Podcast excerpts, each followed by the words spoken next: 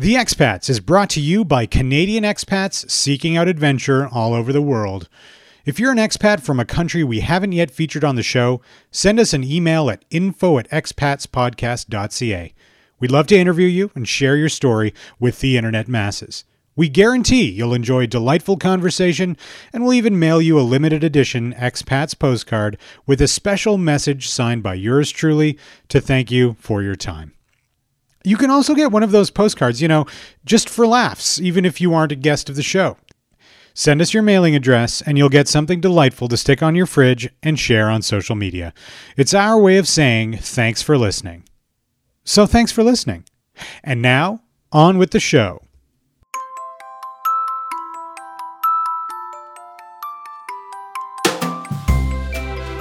Paris, France, the city of light, home of the Eiffel Tower, the Louvre, the Arc de Triomphe, and just about the most delicious food you can get anywhere on the planet. Paris is an ancient city. Founded in the 3rd century by a group of Celtics known as the Parisi, it's influenced nearly every category in history from culture, art, and fashion to science and technology. France obviously looms large in Canadian history as well. France gave us Jacques Cartier, Samuel de Champlain, and the basis of French Canadian culture in Quebec. Canada and France enjoy strong and close relations in spite of some discord over the status of Quebec over the years. And there's no question that French culture is a part of Canadian life across the country, not just in the East. Join me this episode as we find out the influence of French culture on a Canadian couple who left behind their life in Canada to pursue new careers abroad on the expats.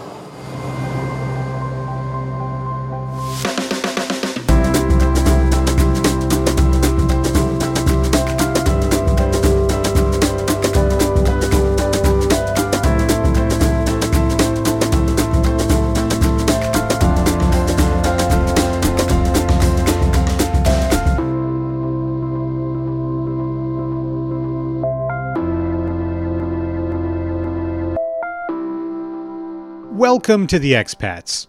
I'm your host, Adam Rosenhart, based out of Edmonton, Alberta, Canada. For many people, Paris equals romance.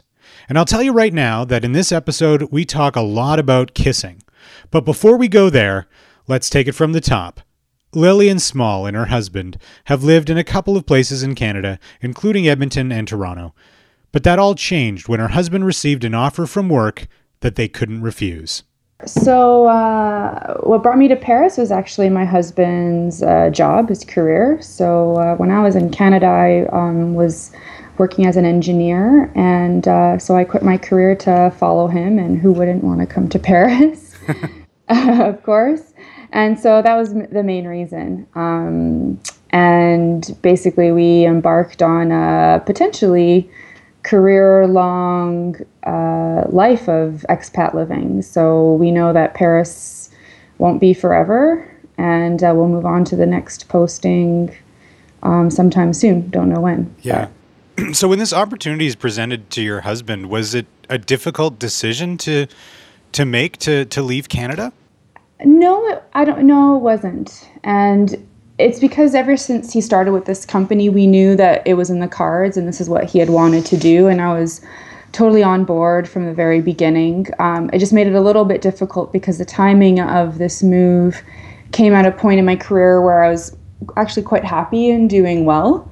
Um, and so for that reason, I stayed back uh, six months just to um, get a little bit more experience under my belt and, you know, for financial reasons, just stay behind. But um, in the end, it, it, wasn't difficult. I thought, you know, what a once in a lifetime opportunity and exciting, you know, thing to to do. And we always know at the end of the day, we can always go back to Canada if things don't work out. If we if he you know wants to change career, or if I want to do something back home in Canada with my career, then you know, there's always home, but there may never be Paris or another country in, in the future. So yeah, for sure. Now your move was was made, I guess, slightly more complicated uh, by the fact that you had to bring along a third party. Your your cat yes. came with you. yes, you're talking about my cat. Yeah. Yes, yes. Sorry, you cut out there. Um, yeah, I did, and it wasn't so difficult. Um, we just, you know, found out all we had to do with the paperwork and vet- veterinary checkups and uh, she came along. So we actually adopted her when we lived in Edmonton, and uh, she made that cross Atlantic trip. she actually went with my husband because uh, we were on separate flights because we um, came over on different uh, different times. And uh, no, she behaved really well, and it was a big difference I think from her for her because she was in a you know a large home, quiet neighborhood, had the place all to herself most of the time, and now it's a small apartment, quite noisy she does get a little frazzled, but uh, no, she's a yeah, she's a great companion. That's fantastic. So let's talk about those those difference those lifestyle differences, I guess, because as you mentioned, uh, used to living maybe in, in with more space in a house that belongs to you, but now you're in this mm-hmm. apartment. So, what what kind of adjustment was that for the two of you? Um, it was a positive and a good adjustment because when you have a house, it's incredible how much stuff you just start accumulating that you don't even realize. So, of course, the first step was going through the exercise of, you know, selling or just throwing out things from our home that, you know, we didn't think we would need um, and, and pack up the container. So, we did bring all our furniture and, you know, valuable items with us so we could furnish our apartment here. And that was the sort of a bit anxiety filled because we didn't know what apartment sizes were like. We didn't know if our big oversized Canadian furniture would, you know, fit through the through the doors and through the windows. But um, it all worked out and it's a bit tight. So yeah, it's smaller spaces, but it's something that we've really adapted to and and now I can't imagine going back to a bigger home. Um, which is yeah, funny and ironic. But um, no, that's been pretty good. And as far as living in a city, a lot more people, a lot more congestion and smaller spaces, smaller sidewalks. I remember, you know, the first time going out onto the street with my big umbrella that I got, um, and it, it spanned the whole sideway, the whole sidewalk. I just felt and looked ridiculous. but you know, back home, you wouldn't even bat an eye. So uh, the adjustments overall have been pretty good. It's a lot of funny situations, and uh, no, not that much different. I don't know. We've just sort of been taking it as it comes. I bet. Yeah. So, um, you know, you mentioned walking down the street with an enormous umbrella. I mean, are the French? Uh, I mean, you've been there for a couple years too, but mm-hmm. at, at, least at first, were the French like, "Who the hell are these people? What are these? like, what's going on here? Like, did were you were you warmly received, or you were you met with like the stink eye?" Right. So overall, um, I remember my very first impressions were that hey, people are actually nice. They're not as mean as you know the stereotypes would say. Um, and but at the end of the day, it's a big city, so you'll always get people who are just head down on their way to work, you know, not um, offering help. But uh, overall, I've found that people are generally quite warm and welcoming.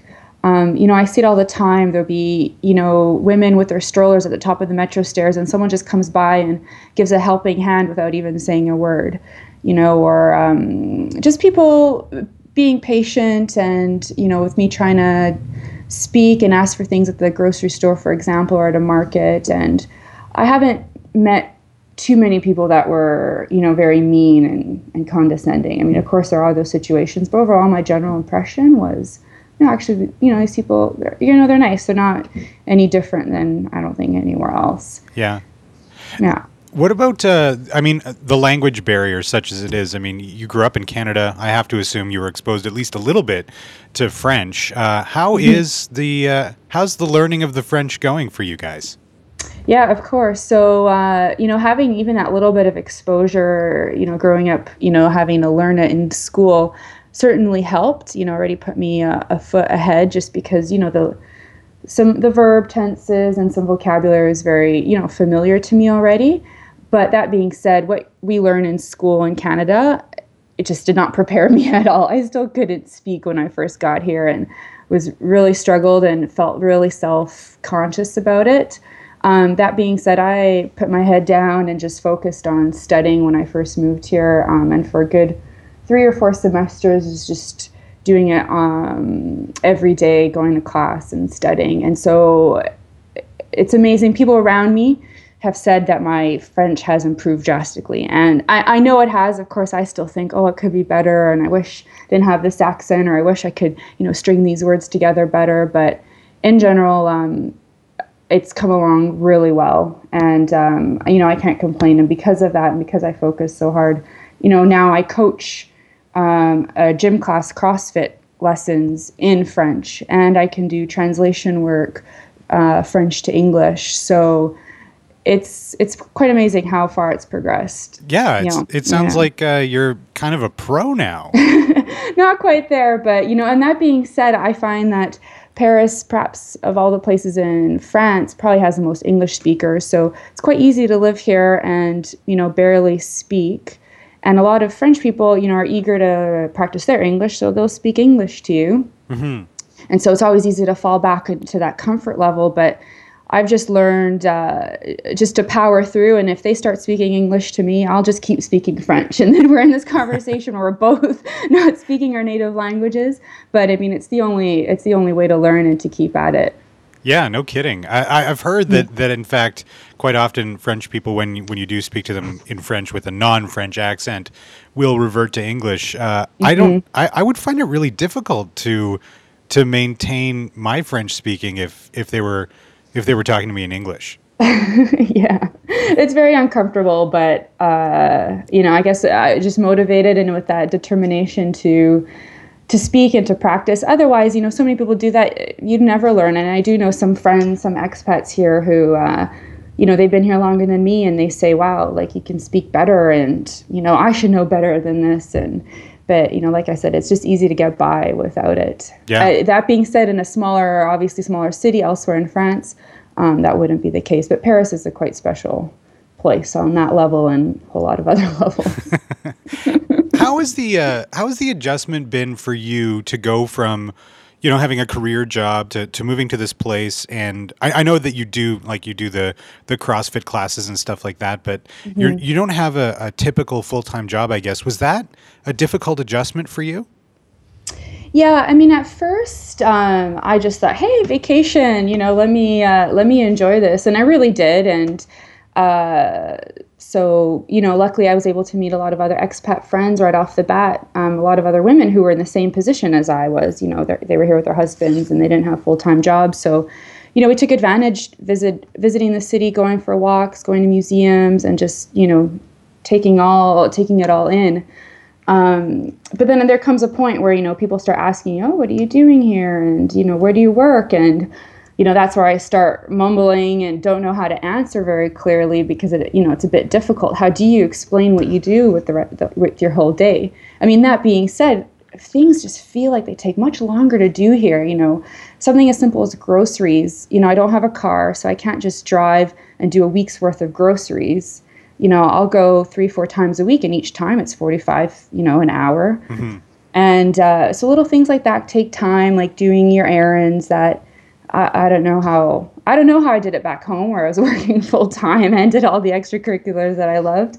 But you know, that being said, um, the adjustment has been a bit difficult. Just in fact, just with me thinking, okay, well, what am I going to do with my future? What am I doing with my life? Like, you know, I'm enjoying it, but at the end of the day, I would like to contribute to, you know, in some way and have, you know, something that I can be proud of and you know share with people. So um, I find that the past two three years that I've been here in Paris have been quite exploratory, and I've tried a lot of different things because um, I knew I didn't think I'd ever go back to engineering per se. Mm-hmm. Um, but you know, I did things like teaching, uh, you know, coaching at the gym.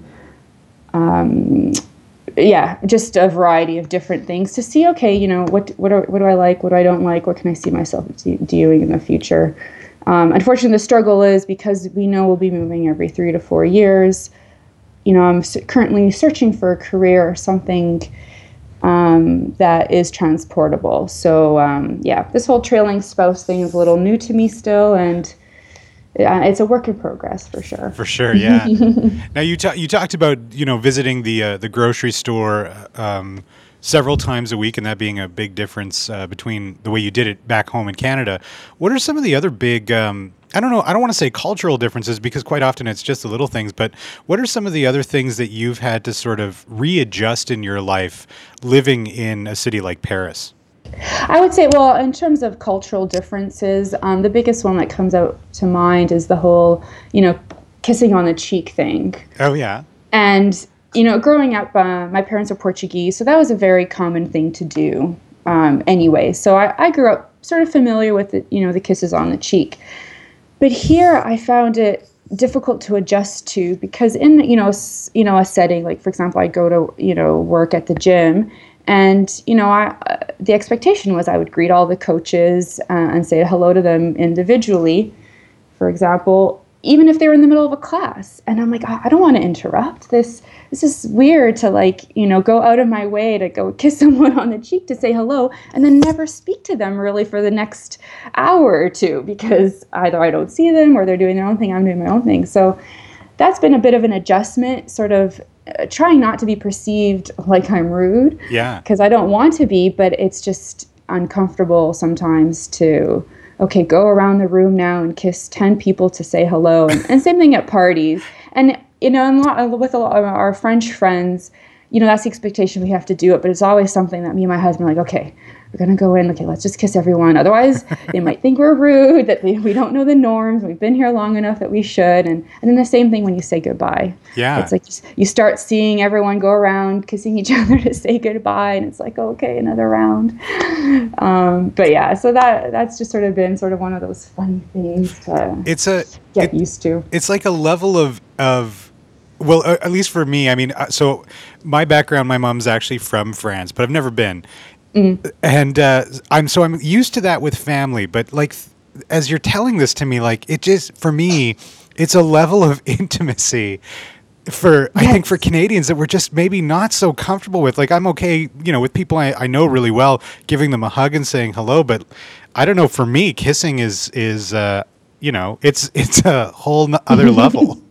Yeah, it's really close. And then, of course, when you're not used to doing it, like, you know, I am, you know, sometimes you miscalculate space and distance, and I'll just jam cheekbones with someone else or, you know, stop short and, and trip over because I I just can't calculate it, right?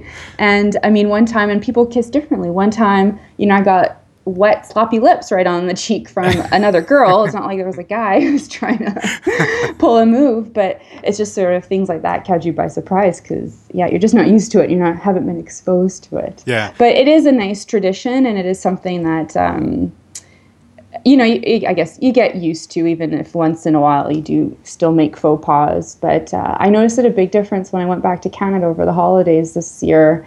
Yeah, it was all about the hugs. And yeah, I, I realized, oh, how much I miss hugging someone, you know, hugging a good friend. But at the same time, that formality of saying hello to people, even walking into a store, um, which they do here. I mean, you want when you walk into a store, any location, a doctor's office, you say hello to everyone. You you won't go and kiss them, but you say hello Yeah. and acknowledge their presence. Um, but and so when I was back in Canada, I thought, oh, you know, people don't do that, and it would be nice if people did that, just to say hello and and smile Yeah, to strangers, sure. pretty much. But uh, yeah. I, I don't want to dwell on the uh, on the kissing thing, but but is there a is there a specific like uh, uh, technique? I guess like do you go in on the person's right, and do you do it twice or three times? Like what's what's the Right. general rule? So um, apparently, it varies all across France. Um, in and but I've only you know really done it in Paris here, and generally it's you go to the right, so you touch each other's right cheeks first, Okay. and you just do it twice.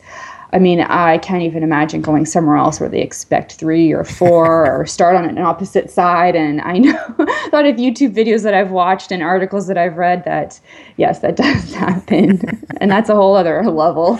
Wow. now, uh, I mean, I'd be remiss if, if we didn't talk a little bit about uh, food and drink in France because you're in a place in the world that is like amazing for this kind of thing. So, so uh, have you have you been learning new cooking techniques? Do you guys eat out a lot, or are you are you cooking for yourselves a lot of the time?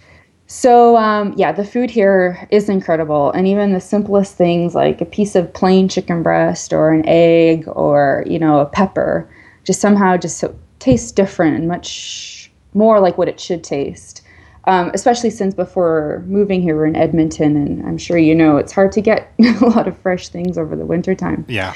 But um, in terms of cooking, Um, I've taken uh, cooking classes and courses since moving here because that really interests me and I love cooking and being in the kitchen. Um, and I have a few French cookbooks that I frequently use. So um, I love doing that. And I love the fact that living here has exposed me to new foods and things that I never liked before, and now I do. So, for example, oysters. I would try them once in a while, were never my thing. Now we see them everywhere. We have them special occasions, and they're amazing. Like you oysters know, on the half oysters. shell? Oysters. Yeah, oh, like raw. Uh, my mm-hmm. favorite. I love them so much. Yeah. Oh, I know. I can't imagine that I love them now, but I do because before I'd be like, oh no, it's not for me. And things like blue cheese too. I mean, the cheeses here are incredible. We are really spoiled, and uh, you know, I never liked blue cheese, and now you know I'll eat it up.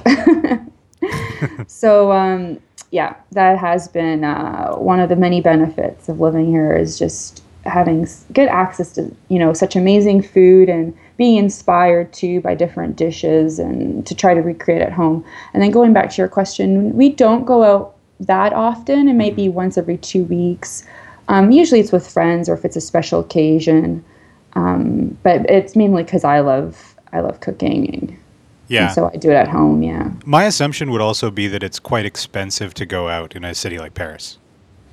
Yeah, it is. Um, of course, there's a, a, wide variety of, of quality and price. Um, that being said, because taxes and tip are included in meals here, mm-hmm. and you know, for a really decent meal at a you know mid-range good restaurant you're maybe spending 30 40 euros and that would be including a main um, sorry an, entree a main and dessert and uh, and then that's it you know it's just your 40 euros so you know for a nice meal and uh, a nice night out I don't think that's too expensive, but um, I know when we went back home and we'd go to eat, we thought, oh, actually, it isn't that expensive compared uh, in Paris compared to, you know, here in Toronto, which where I was staying. So, I mean, I guess it depends. Like anything, you just need to search for the decent res- restaurants at a good price. That being said, there's many really haute cuisine restaurants that are super super expensive. And you know maybe you'll go there once in a, a, lifetime or maybe once a year who knows? Yeah. But um, yeah it's not it's not too too expensive. But i think because i've lived here already three years i have noticed that i've come acclimatized to you know the sticker prices when we first got here it was shocking like oh my gosh it is so expensive mm-hmm. and now well it's it's life you just have to accept it i suppose yeah yeah. Um, what are some of the things that uh, you and your husband have found you, you miss about Canada that maybe you, you don't really have in France? I think what we miss the most or what we get most frustrated about is the ease of doing things. Like if you want to sign up for internet or, you know, solve uh, a problem, something broke in your house, uh, just back home, it just seemed like the quality and level of service, people were working hard to please customers. And in general, I find that that doesn't necessarily happen here. And I, I, mean, it could be a general European thing or mostly European thing, or I don't know what it is, but there's just something where they don't, there's a lot of times where we come across agents or service people that that's their job, but they don't care to make the customer happy. So you're constantly battling and trying to fight for something that back home, you know, I don't know, they'd almost be too nice about it and too like giving. I don't know it's hard to explain. I guess I'm not doing such no, a no. Job, but, I think I, I think um, I totally understand what you mean. I mean, yeah. No, I was just gonna say. So it it's just that yeah level of service and attentiveness, and that want or that need for that person who's doing their job and doing their job well to you know have a, a satisfied customer. Um, and that's what something we miss from canada for sure. Yeah. Now yeah. you've said that you're sort of on a timeline of say between two and four years of, of moving on to a new place. So wh- do you have any idea where you'll go next or do you have a desire to go to a particular place next uh, we have no idea where we'll go next. Um, that'll entirely be up to his company. Uh, we, you know, have or he has submitted some preferences or places at least that we d- definitely don't want to go. um, because uh, his, it's a multinational, huge company. So, I mean, any country is a possibility. Wow.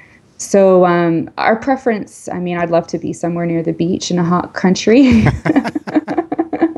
but um, um, we we can't complain, so we're happy to go. We're still pretty young, uh, don't have a family yet, so we're quite flexible. And um, as much as I love Paris, and I always think, oh, it'd be so nice to maybe make it work to live here longer. Mm-hmm. Um, definitely want to come back in the future, but at the same time, excited to see what other challenges there are. I mean, that's the life we signed up for was this expat life. Thank you for listening to this episode of The Expats. If there are any expats you think I should be speaking with, have them email me at info at expatspodcast.ca or send me an email yourself. And let's keep building this global network of Canadians living abroad. I've been your host, Adam Rosenhart. If you haven't already, please give the expats a rating and review on both the iTunes Store and Stitcher Radio. Those ratings and reviews help the show move up the charts. They make the expats more discoverable, more visible, and ultimately will help make the show more successful. Thank you so much for listening. Au revoir.